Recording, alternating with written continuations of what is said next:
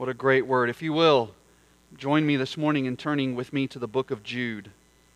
To the book of Jude. For those of you who are unfamiliar with the Bible, go ahead and start in the back, head to Revelation, and go left.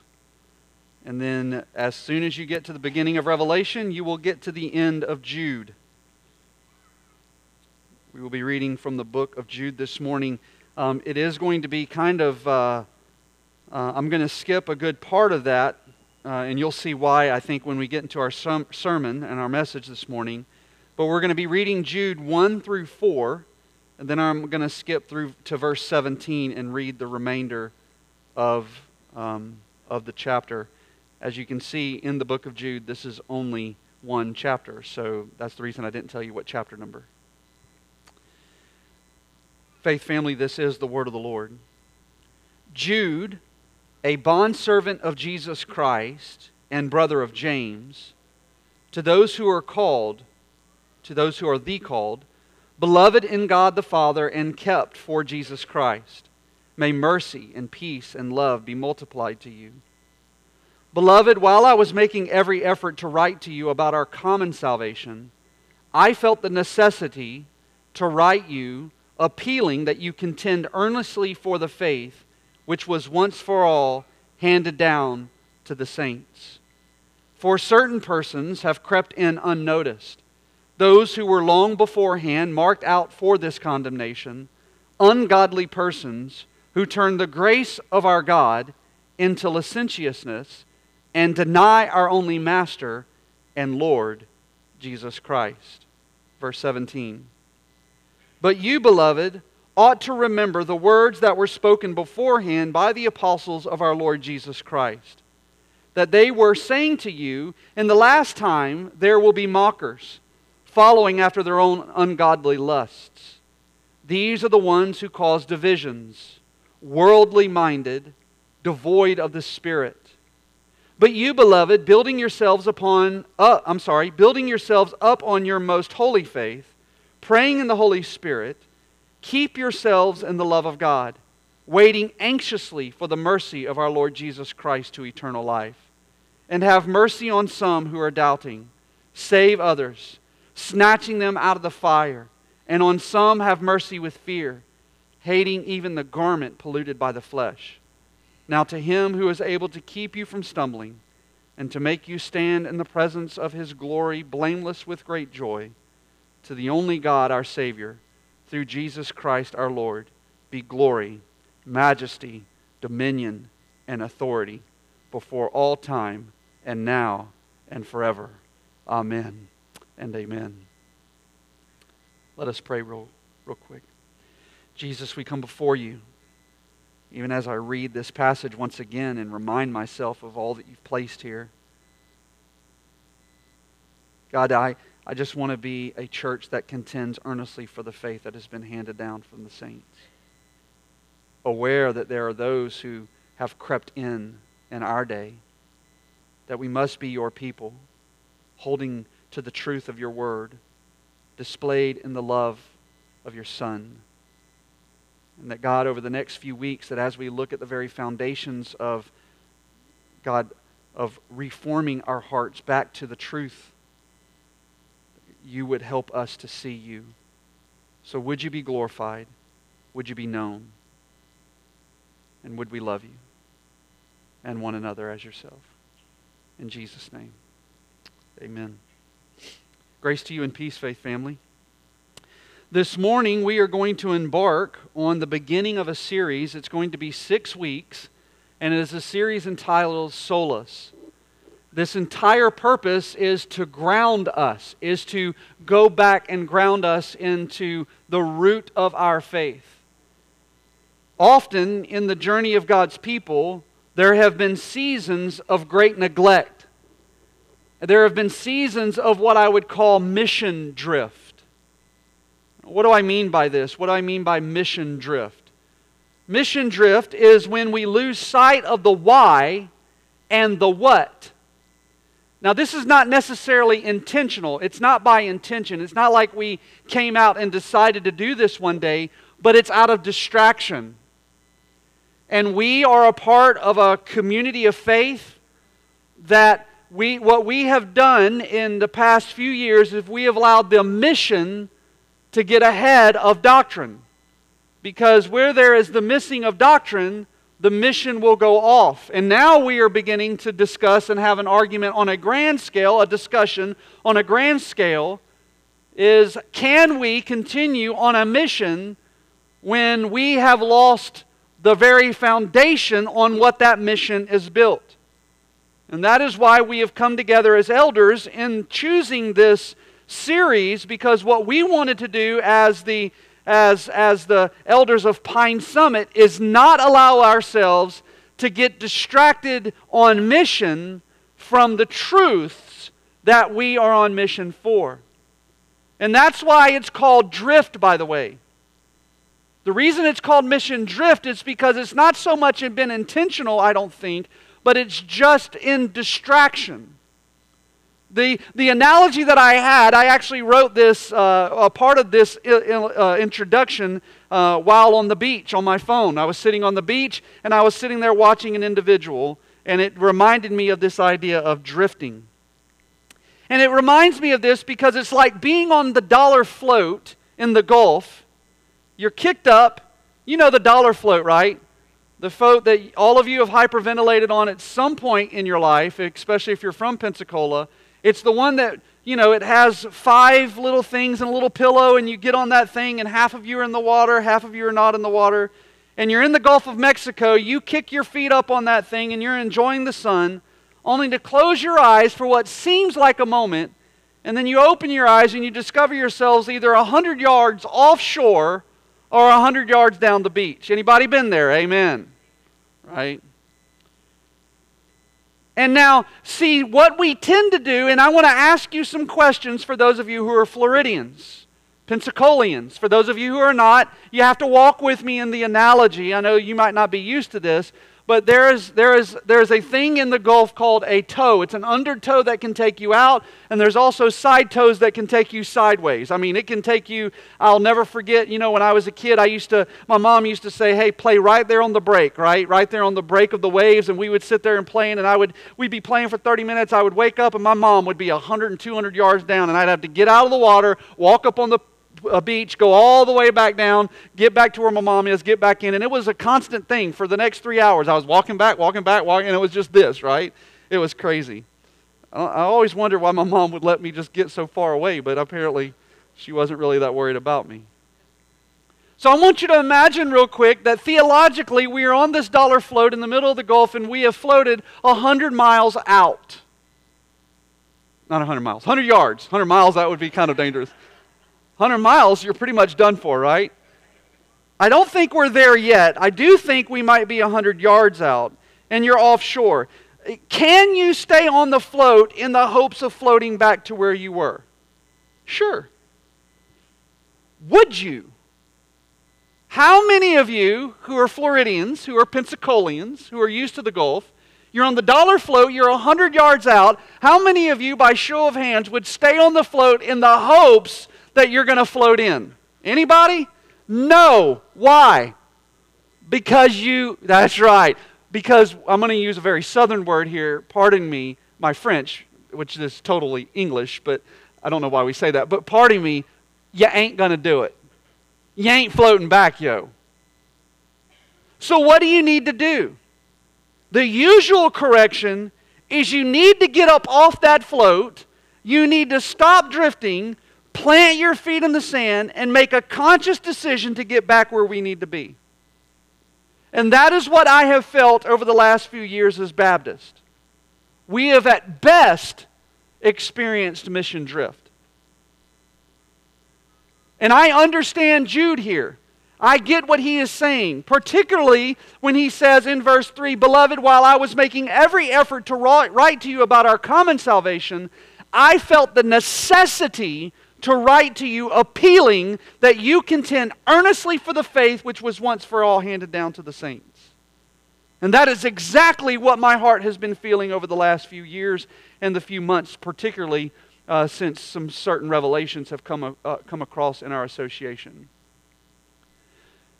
There seems to have been not only this idea of the necessity to instruct you on these things, but there seems to have been, as he says in verse 4, for certain people have crept in unnoticed. They crept in and we didn't see them creeping in, and it was almost like they have come in and now they are unnoticed, almost like you didn't even see them coming, and now crazy things are happening, and we're sitting back going, Where did this come from?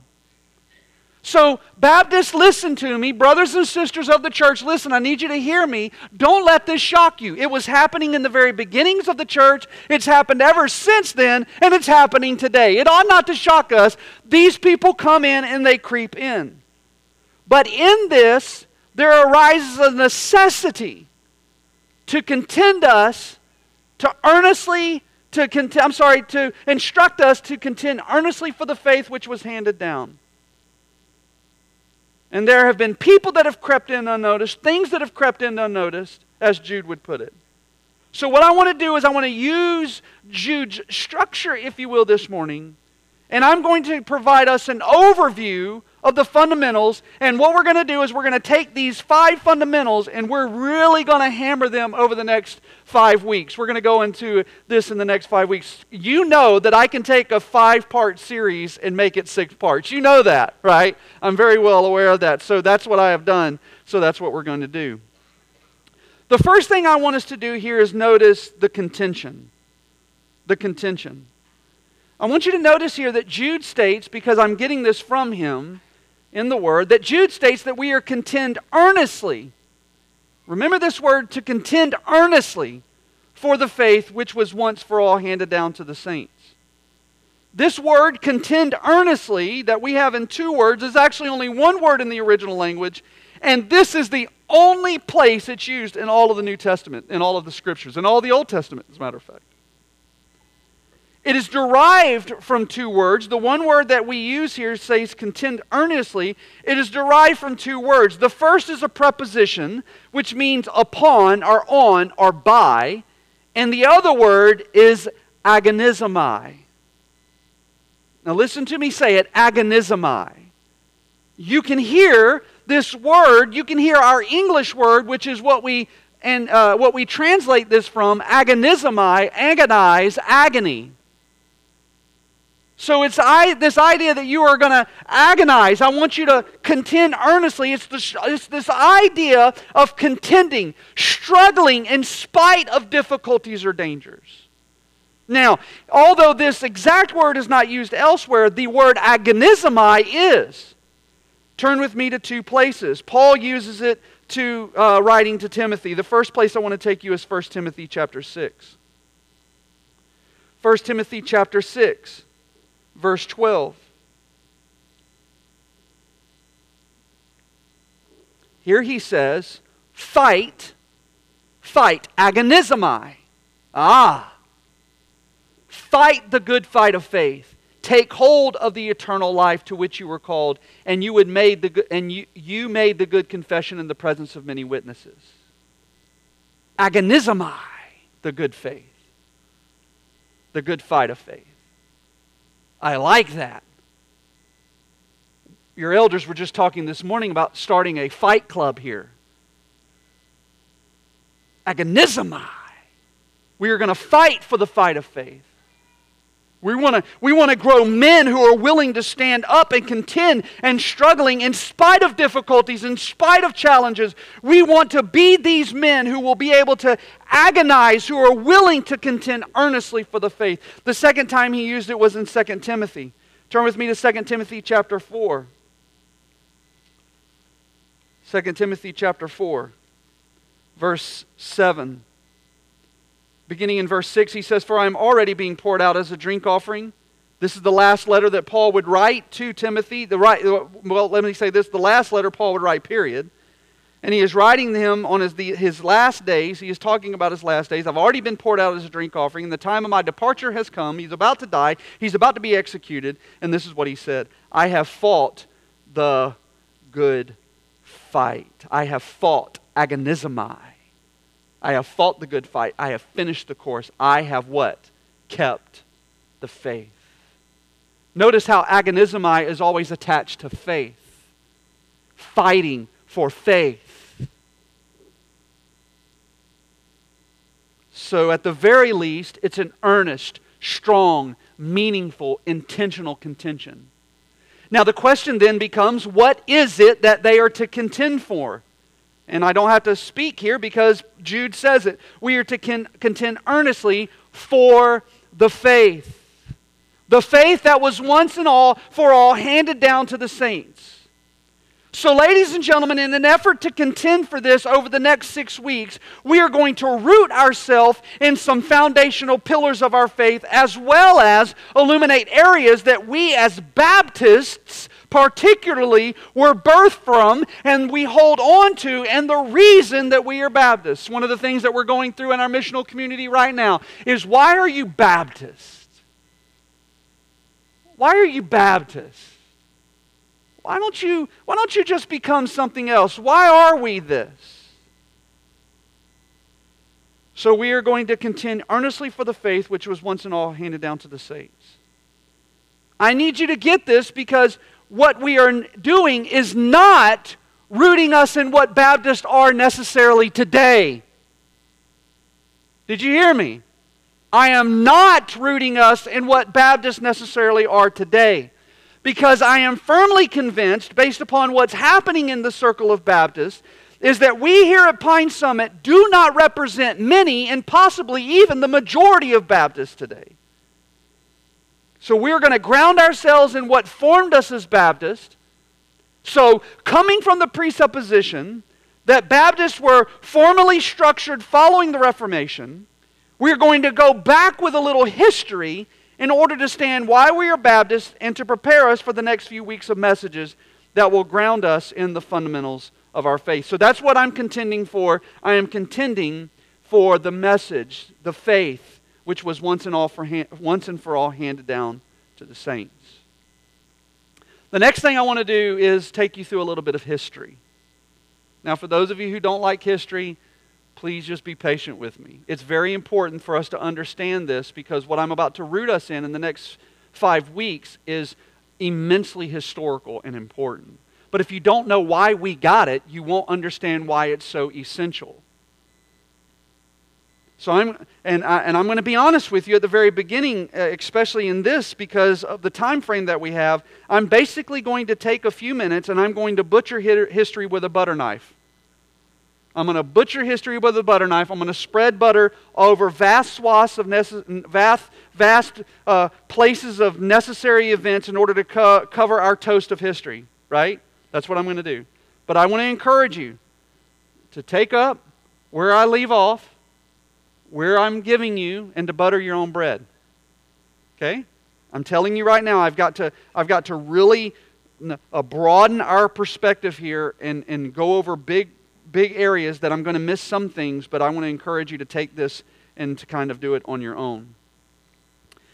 The apostolic church, and what I mean by apostolic church, it was the church in, eh, which was alive when the apostles were alive. And who were the apostles? The apostles were those men chosen by God who, witnesses, who witnessed Jesus' resurrection. The apostles were those men who formed the foundational church who witnessed the resurrection. That's why, ladies and gentlemen, there are no apostles alive today. So the next time somebody comes up to you and says, I'm Apostle Donnie, you kind of look at them with grace and you understand that they don't know what they're talking about. To be an apostle, you had to witness the physical resurrection of Jesus of the de- from the dead. And if he is an apostle, he's been alive a long time. Get his, get his autograph right? I'm kidding. Uh, the apostles are gone. This, the apostolic church is during the time that the apostles were alive. And as seen in the New Testament, it was a vibrant community of faithful people that endured tremendous persecution, that uh, overcame tremendous uh, difficulties. But in spite of that, God's grace was upon them, and they grew to be a substantial influence on the church. And this church became known as the Apostolic Church. It was the church in which the apostles were alive. It's the church that is written about in the Bible. You can read about it primarily in the, the history of it in the book of Acts. Of course, you know most of the other books were written in that time frame in the New Testament. And in this, the Catholic Church is, would be rooted in five distinct and equal churches. Now, let me explain this to you very quickly. I'm going to use the word Catholic. Uh, in a few moments, when we, uh, when we go over the Apostles' Creed, we are going to say that we are a part of the Catholic Church. Ladies and gentlemen, Catholic means universal. We are not a part of the Roman Catholic Church. Do you hear me? We are a part of the Catholic Church, which means Catholic means universal, all times, all, all of God's people in all of times, in all places. Everybody with me on that? So when we come up and we uh, confess the Apostles' Creed, which the Apostle uh, has, which was a creed that was formed in the time of the Apostles, which is believed to be, then when we say we're a part of the Catholic Church, the Roman Catholic Church doesn't come until much later. Okay? And we're going to look at some of that in just a few minutes. But what I need you to understand is that we are a part of the Catholic Church. We're a part of the universal church. At this time, at the point of the, uh, of the, the apostles, and as the apostles are dying, and as we're beginning to see the church grow, the church basically grows in five distinct areas. They become five equal churches. You have the Church of Alexandria, which is down near Egypt in the, in the African border. You have the Church of Jerusalem, which makes sense. You have the church of Antioch, which is where Paul would uh, eventually become uh, house his church. You would have the church in Rome, and then you would have the church in Constantinople. These are the five large churches that are growing over the next few hundred years. And they were equal in size, equal in power Rome, Constantinople, Antioch, Jerusalem, and Alexandria. And it, ladies and gentlemen, it, be, it wasn't until the conversion of Constantine that Christianity experienced any cultural acceptance. We were, we were not culturally accepted, we were hated, we were persecuted. But when Constantine, the emperor of Rome, would be quote unquote converted, whatever that may mean, it all switched very quickly in terms of time. So the, the, the church became, uh, from being ostracized and persecuted to being accepted and promoted. And uh, the church would quickly become uh, married to the state. And then eventually, in the Edict of Milan, the church would become the, uh, the, uh, uh, the, uh, the church of the state. Romans would now become known as Christians. And now to be Roman would to be Christian, and to be Christian would to be Roman. And now there was some, there was some things beginning to happen. Because once the church, the state took on the church, now what we have is we have the state and the church together. And they would become closely married, for better or for worse. And what's important here is that being a Roman citizen would then characterize you as a Christian. And then in 612 AD, Islam would come and invade. When Islam comes and invades, they basically clip off the, the southern churches. When they come and invade, the three southern churches are removed basically from their influence. What are those churches? Alexandria in Africa, Jerusalem, and Antioch. They are no longer power brokers in the game. Islam has invaded, and now that sets up a bipolar church, right? Two churches, two main churches in power. You have the church in Constantinople and you have the church in Rome. well, you got to understand something that happens. Constantine moves the church, uh, the, the, the, I'm sorry, the, the government headquarters in Rome over to Constantinople, and now the church in Constantinople begins to take a little bit more power because the Roman government has now moved over to Constantinople, and now Rome and Constantinople kind of get into this into this little power struggle, as you can only imagine. In 1054, these two, these two will divide into what is called the Western Church in Rome and the Eastern Church in Constantinople. And there are various differences, many differences here, but one, one of the main ones, the reason they divided was over this. And I know you are not going to believe this, but they one of the main arguments was over the type of bread to use in communion.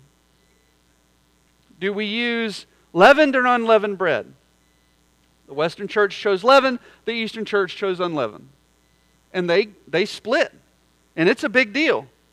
Not only do they split, they anathematize one another and excommunicate each other. So now the, the Western church, the church in Rome, has anathematized the Eastern church because the Western church is becoming more Greek. I mean, yeah, becoming more influenced by, by, uh, by Romans, excuse me.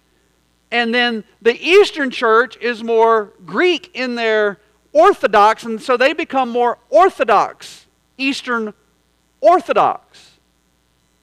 Okay? So you have the Romans in Rome, Western church, you have the Orthodox church over in, in the East.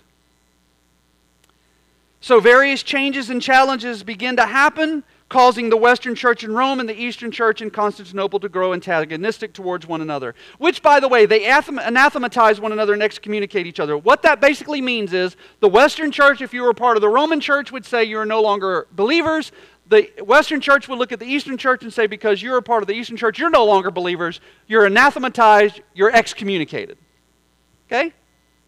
Now, that was 1054 AD. Y'all, it wasn't until 1965 that that was removed. So that lasted a minute. You hear me? These guys didn't like each other. So there were various challenges in this. And then in 1453, Islam comes in and they will invade again. They invade all the way through Constantinople. The Eastern Church is then uh, has to leave. This Eastern Church, the Eastern Orthodox Church, moves and they move north and they move to Russia and they become what is known as the Russian Orthodox Church. Okay? Which leaves what? Alexandria is gone, Jerusalem is gone, Antioch is gone, Constantinople is gone. Guess who's left? Rome. And now they are without any sort of uh, power struggle. They are unrivaled in power.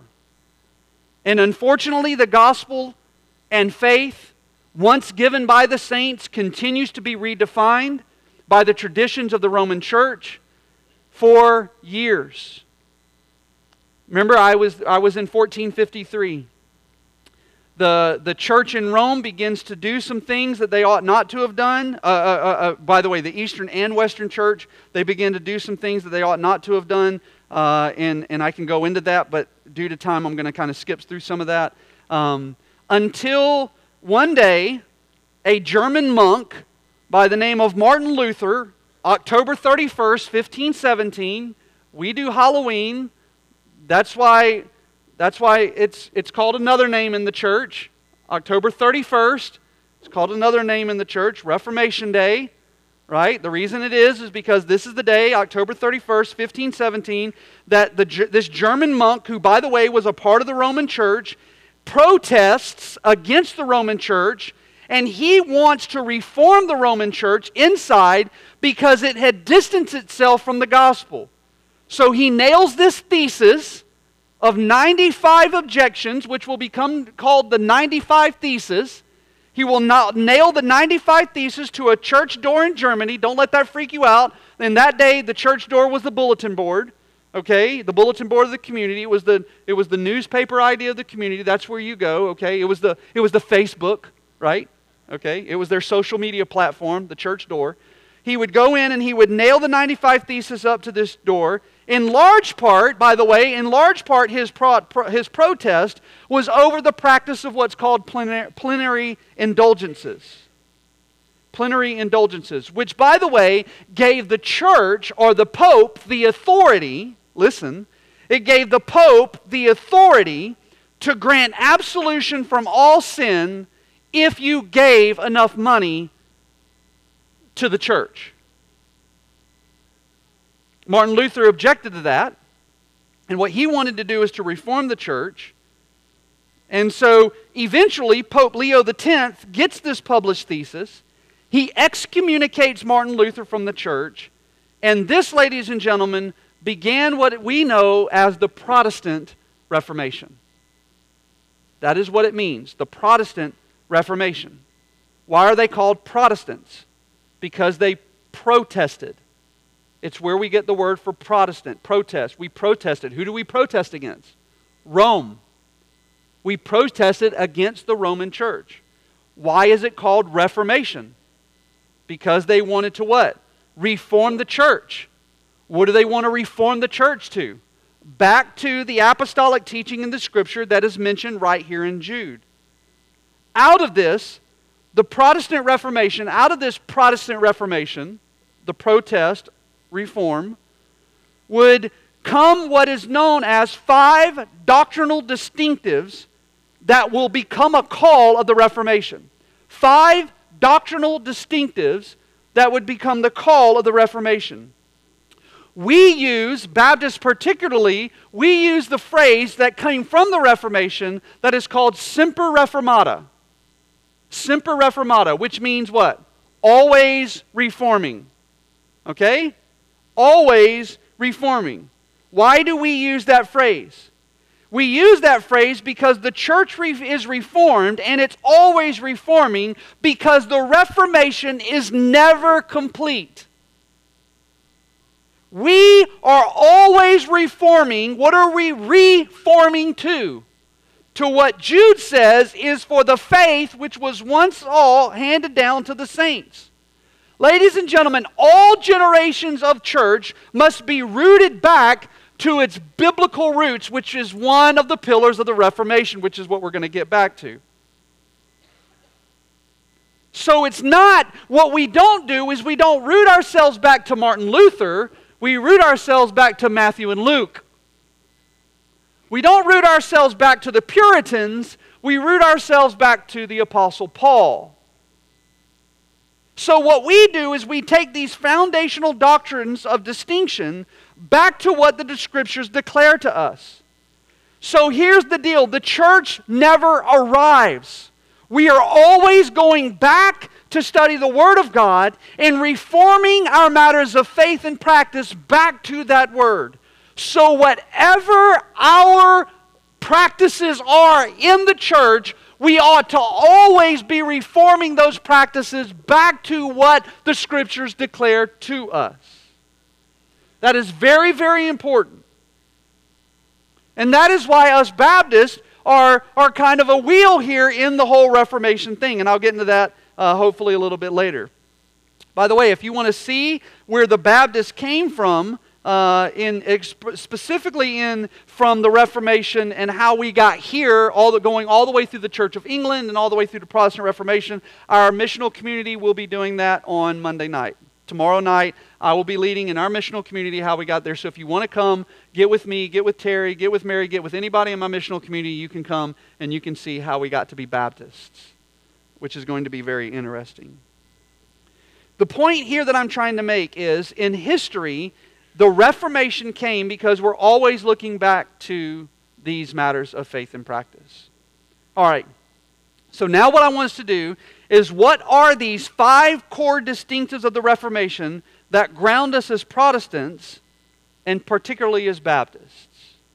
What ground us as Protestants and as Baptists as well. I want to be careful with the particular thing. So let's look at the five pillars that Baptists would have and Protestants, excuse me, would have and Baptists would have traditionally held on to since the Protestant Reformation. Okay? So I'm going way back with us. I'm trying to get us back to saying, okay, what are those things that we have to believe? So here are the five pillars that we have traditionally held on to since the Reformation as Protestants.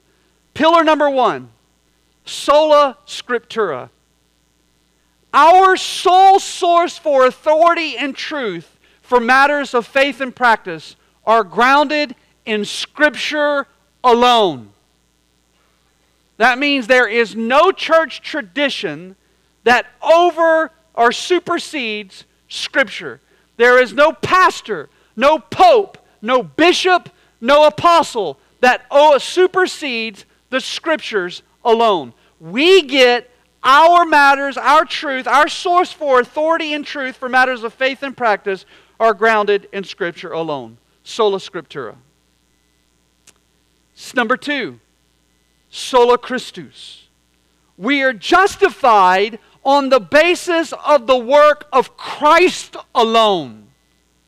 Let me say it again. We are justified on the basis of the work of Christ alone.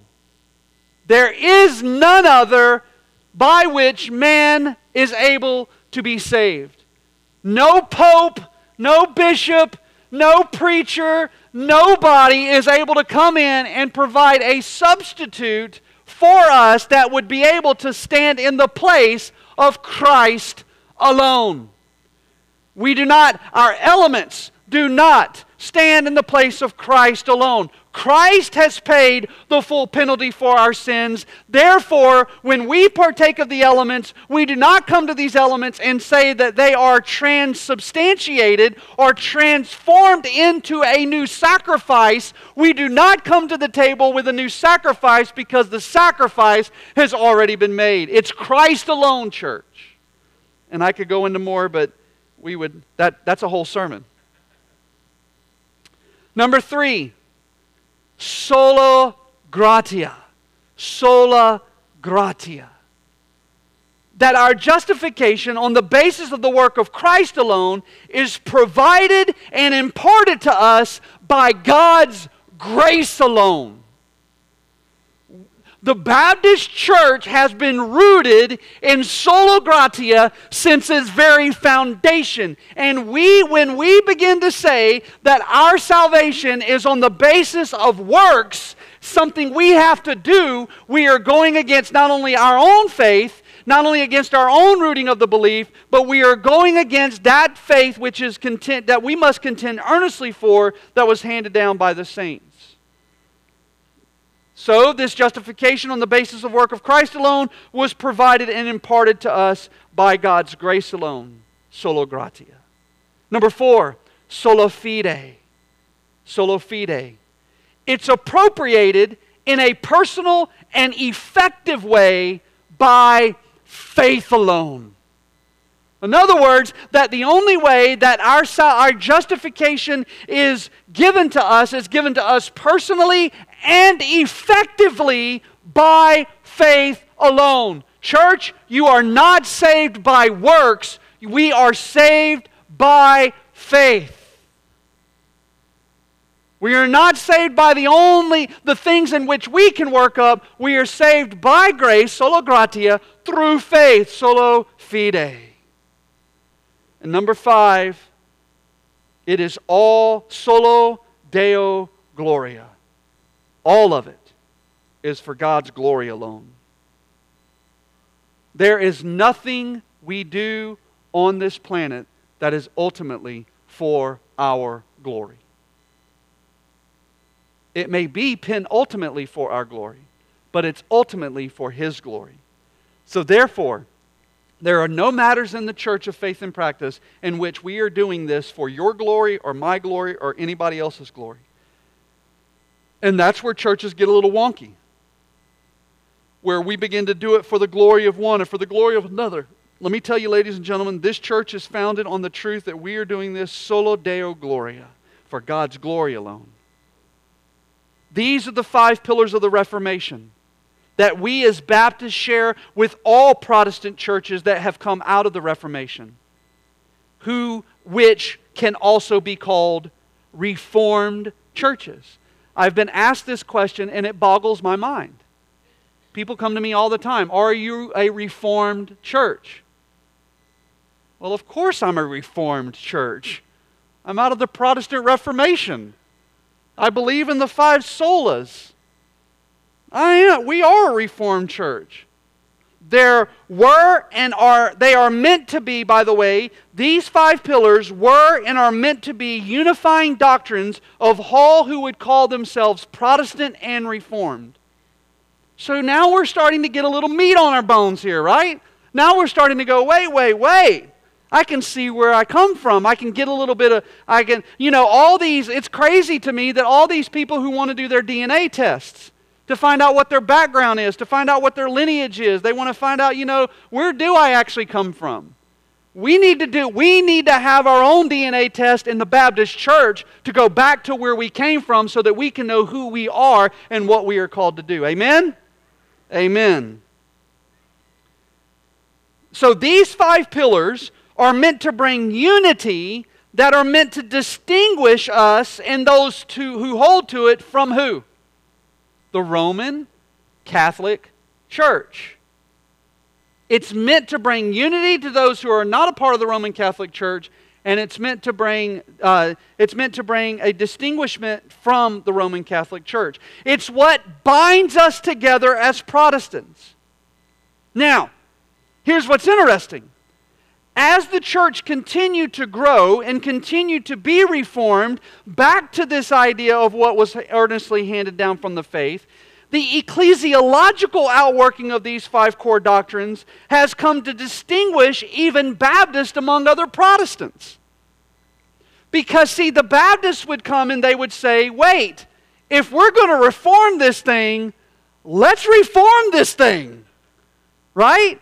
And that's exactly what happened. As Baptists pondered these pillars, we continued through this Reformation to reform back to the faith that was once for all handed by, down by the saints, continuing to be reformed by these doctrines. For example, the doctrines of baptism came from the implications of sola scriptura and sola fide. The idea of us and our baptism, why we baptize and how we baptize, is, was rooted in the idea of us reforming us back due to our keeping with sola scriptura and sola fide. You see, ladies and gentlemen, it is because we believe in Scripture alone as our authority in, and in faith alone as to what brings one into a right relationship with God and what makes one a part of God's people that Baptist in the 1600s said, wait, our reform hasn't gone far enough. We haven't reformed far enough. We need to continue reforming. So, what does the doctrine of sola fide do? It lays the groundwork for Baptists to further reform the church to baptism of believers and not baptism of infants or children, of baptized believers. Well, why? Now, listen, this is what my heart is. I believe that we are brothers and sisters with Presbyterians. We are brothers and sisters. We are united as Protestants together. What we would say, now the Presbyterian, uh, my, my, one of my best friends is Presbyterian. He would love this message, by the way. What my Presbyterian would say is, man, y'all went kind of wonky with this whole thing. You kind of left the Reformation. So you're really not a Reformed church because you don't, ref, you don't baptize babies. And I would tell him, well, we kind of are part of the Reformed church. We just kept going. We just kept reforming, and you guys stayed in some of the Roman Catholic practices. And they look at me, and he goes, Oh, pray tell. Tell me what you think. And we begin to have this conversation. Because, ladies and gentlemen, baptism is the outward display of acceptance with God and its participation as God's people. So, therefore, what we would say is baptism shouldn't be given to people just because they are children of believing parents. We should be baptized because we believe by faith. Sola fide is what makes you a part of the church. And because you have now come to believe by faith, and because baptism is the demonstration of that faith, we should only baptize those who are have faith. Well, that makes a little bit of sense. By the way, that's why we, call, we came to be called Baptist, which wasn't a name we gave ourselves. It wasn't. It's the name that it was the name that the Protestant church gave us because we start baptizing only believers. And we were persecuted for it. By other Protestants, by the way. By the way, we also didn't give ourselves the name Christians. That was also given to us. Right? Christian was actually a name to be derogatory. You're Christ like, those little Christians. That's the way they looked at it. That's from the book of Acts. Baptist was a derogatory term. Oh, they're Baptists. And because of sola fide, we believe there should be a credible profession of faith before a person receives the sign that is to accompany that faith. Some Protestants, like I said, says, therefore, we're not a part of the Reformed Church because we don't baptize babies like the reformers. Luther did, Calvin did, Zwingli did. So until you baptize babies, you're not a part of the Reformed Church, Pastor. And of course, what I would say is no, we believe you haven't reformed far enough, and these guys didn't either. You're following a practice, what we would say is you're following a practice that is remnant of Roman Catholicism and not of Scripture. Because sola scriptura. Even the Protestants, I mean, even the Presbyterians, you go and you read Presbyterians, and they will confess to you that if you were to only read the New Testament of the Bible, you would be unable to validate infant baptism. If all you had was the scriptures, if all you had was the New Testament scriptures, particularly, you cannot validate infant baptism because there is nowhere in the scriptures that hold to infant baptism. Nowhere. You have to root it into Old Testament ideas of the way in which the covenant worked in the Old Testament to move into the New Testament. And you can get into that. We can all get into that later. Oh, and by the way, our method of baptism by immersion.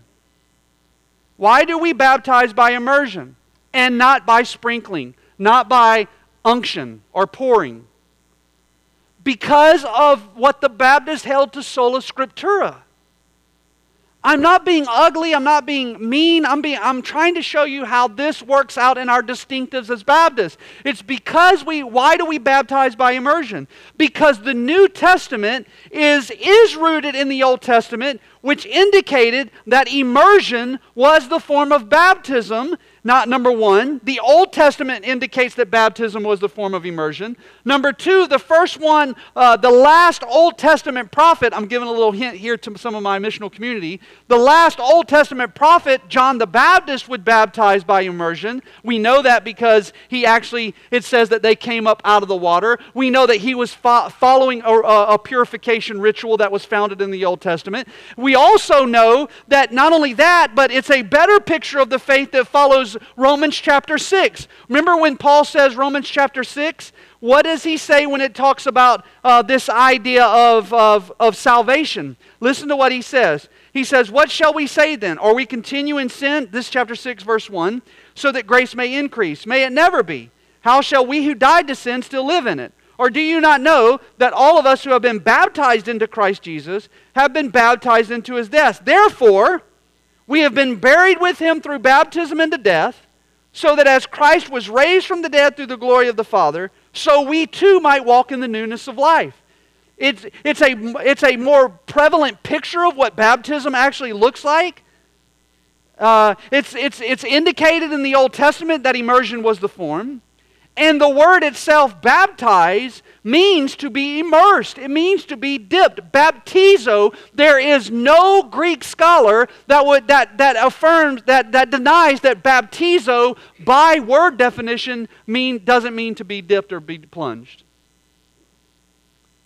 So we hold that we, can, we are continuing as Baptists to reform, which is why we only baptize by immersion and we only baptize those who believe by faith. Why? Sola Scriptura and sola fide. We're sticking with our guns here. And, ladies and gentlemen, this entire series is intended to help ground us in the ancient creeds of the Reformation. Which, by the way, young people, I need you to listen to what I'm telling you. Children in this room.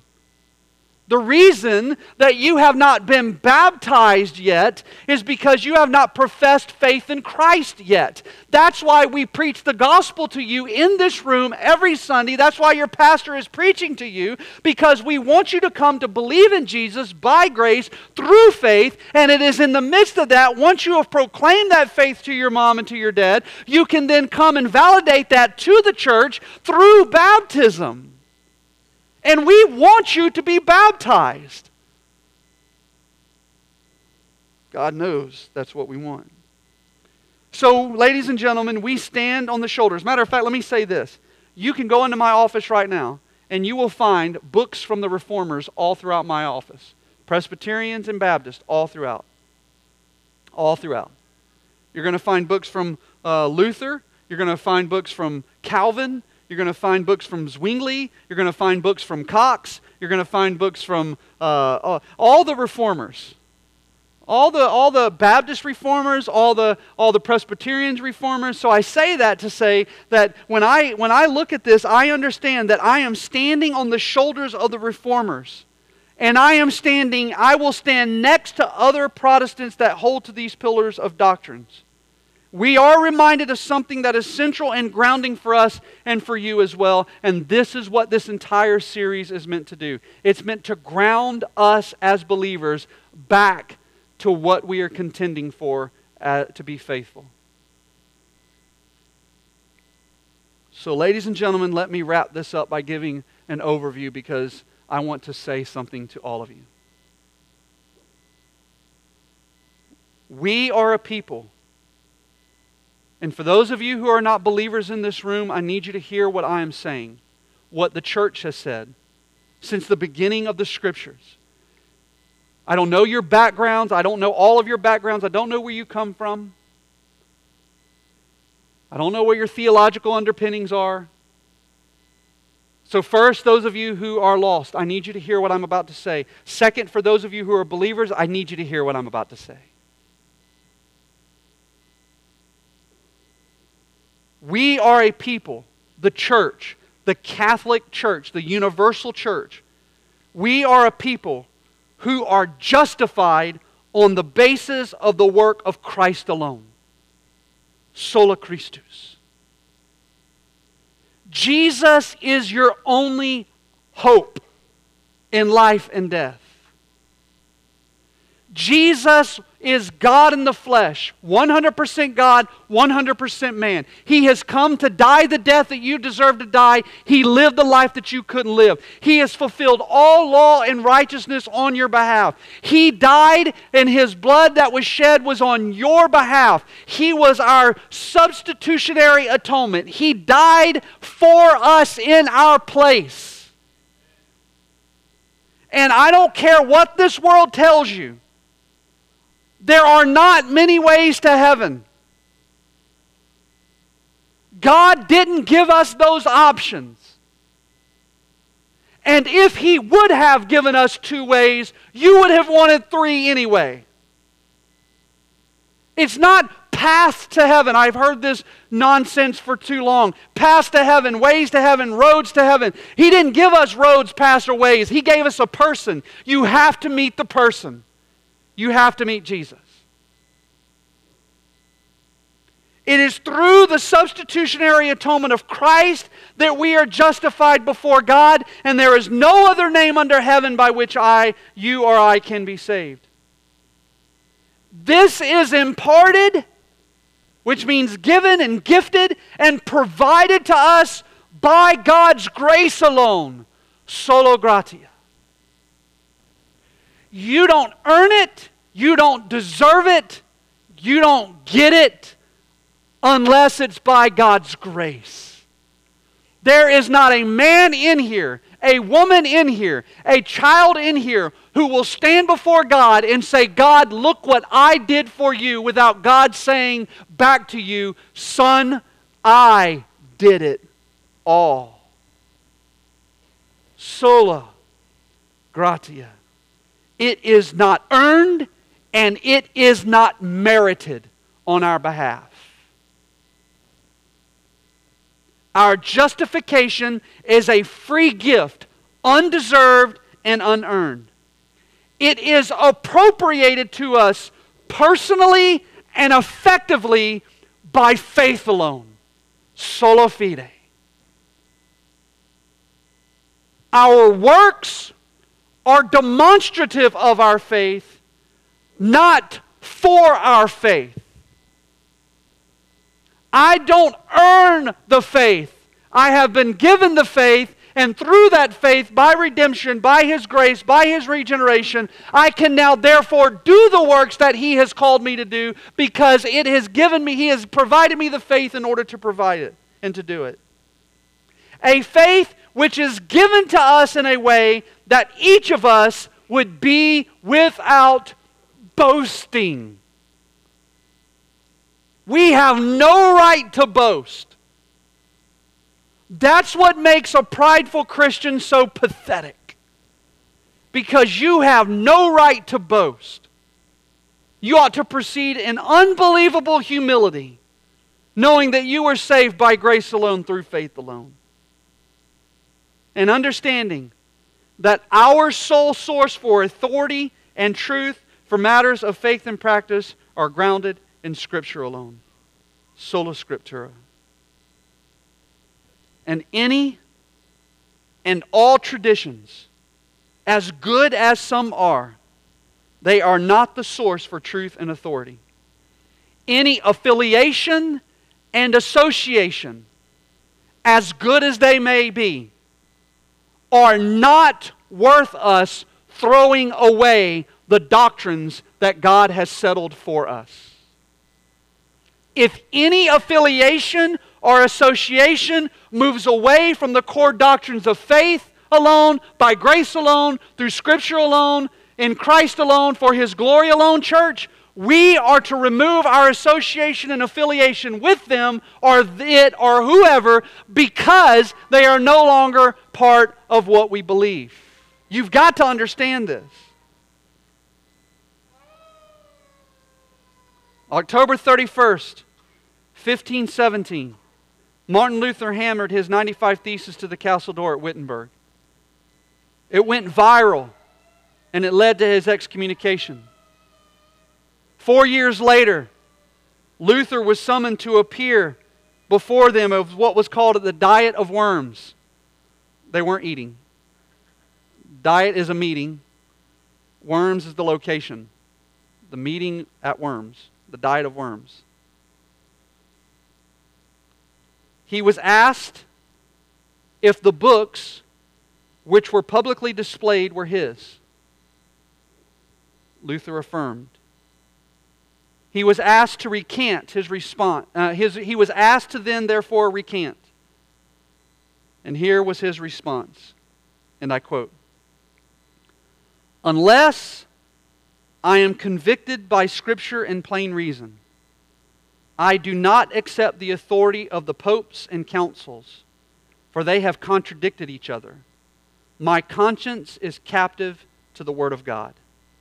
I cannot and I will not recant anything, for to go against conscience is neither right nor safe. Here I stand. I cannot do otherwise. Here I stand. I cannot do otherwise.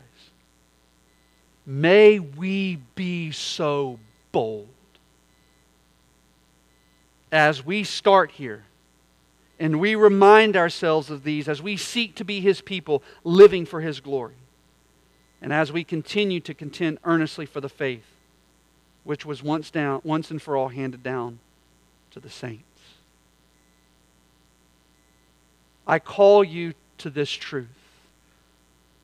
As you are sitting here listening to me preach, I am asking are you justified by faith alone? Are you right with God? What is your standing before a thrice holy God right now? Understanding that we have been given Adam's guilt and sin, and that none of us stand before him innocent. We all stand before God guilty. What are you going to do to be justified? What do you think you can do to be justified before God? Do you think you can do enough? Reminding you that justification is not some scales and balances, justification is law.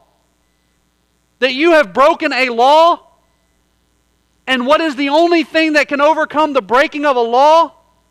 Condemnation and punishment, justice. You deserve death. You deserve God's eternal punishment. I deserve God's eternal. We deserve God's eternal punishment. Why? Because God is holy. He is good. He gave us everything we needed, and yet we still rejected Him because He gave us all that was good, but we still wanted to know the difference between good and evil. We still reject Him, and we do it today. We still reject all that God has for us. Did God really say the serpent has already used? And we just repeat it over and over and over. So I come to you and I ask you when you stand before God, how are you going to be justified? Look, when I stand before God, I fall on my knees knowing that there is no work uh, that I can do in which I can be saved. I stand before God in the hopes and in the promise that Jesus paid it all. And for all this I know. Right? You see, what is the only thing? If, if I owed $100, what is required for that debt? $100. If I owed an eternal debt, what is owed to pay it off?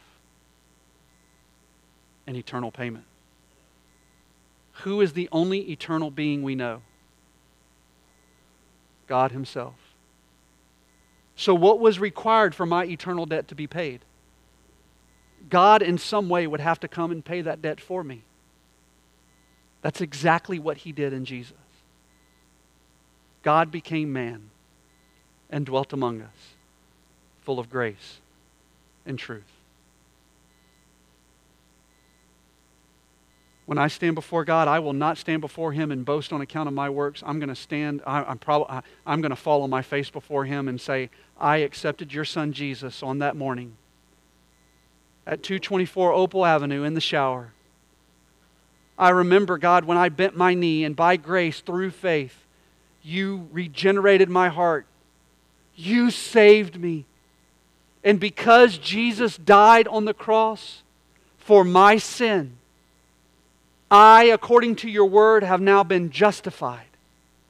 And I come with you with hands empty, having nothing to bear for my justification. The only thing that I bring to you is gifts of thanks, gifts of gratitude, things that you have bestowed upon me that I will now lay at your feet, crowns that you have given that I may now lay at your feet, so that I, dear God, will be able to stand before you because of your Son Jesus and because of the empowerment of His Spirit that He has given me. Let me ask you again, church. Let me ask you again for those of you who are here. If today were your last, would you stand before Him justified?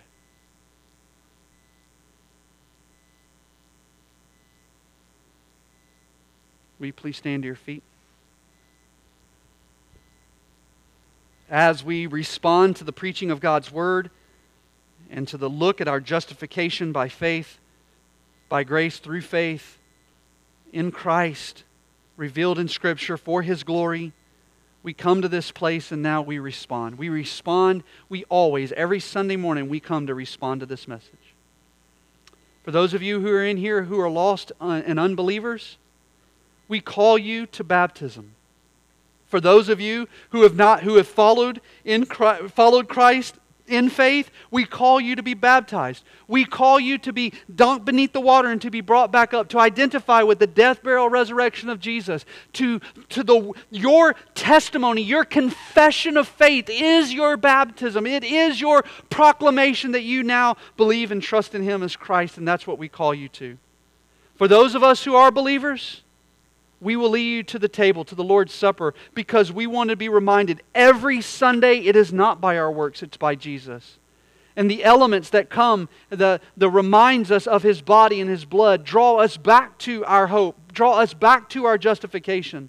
It draws me back to the fact that I, I could have done nothing to earn it nor deserve it, therefore I can do nothing to lose it or end it. For if, if my father, ha, if, if the Father has called me, he will be faithful to the end.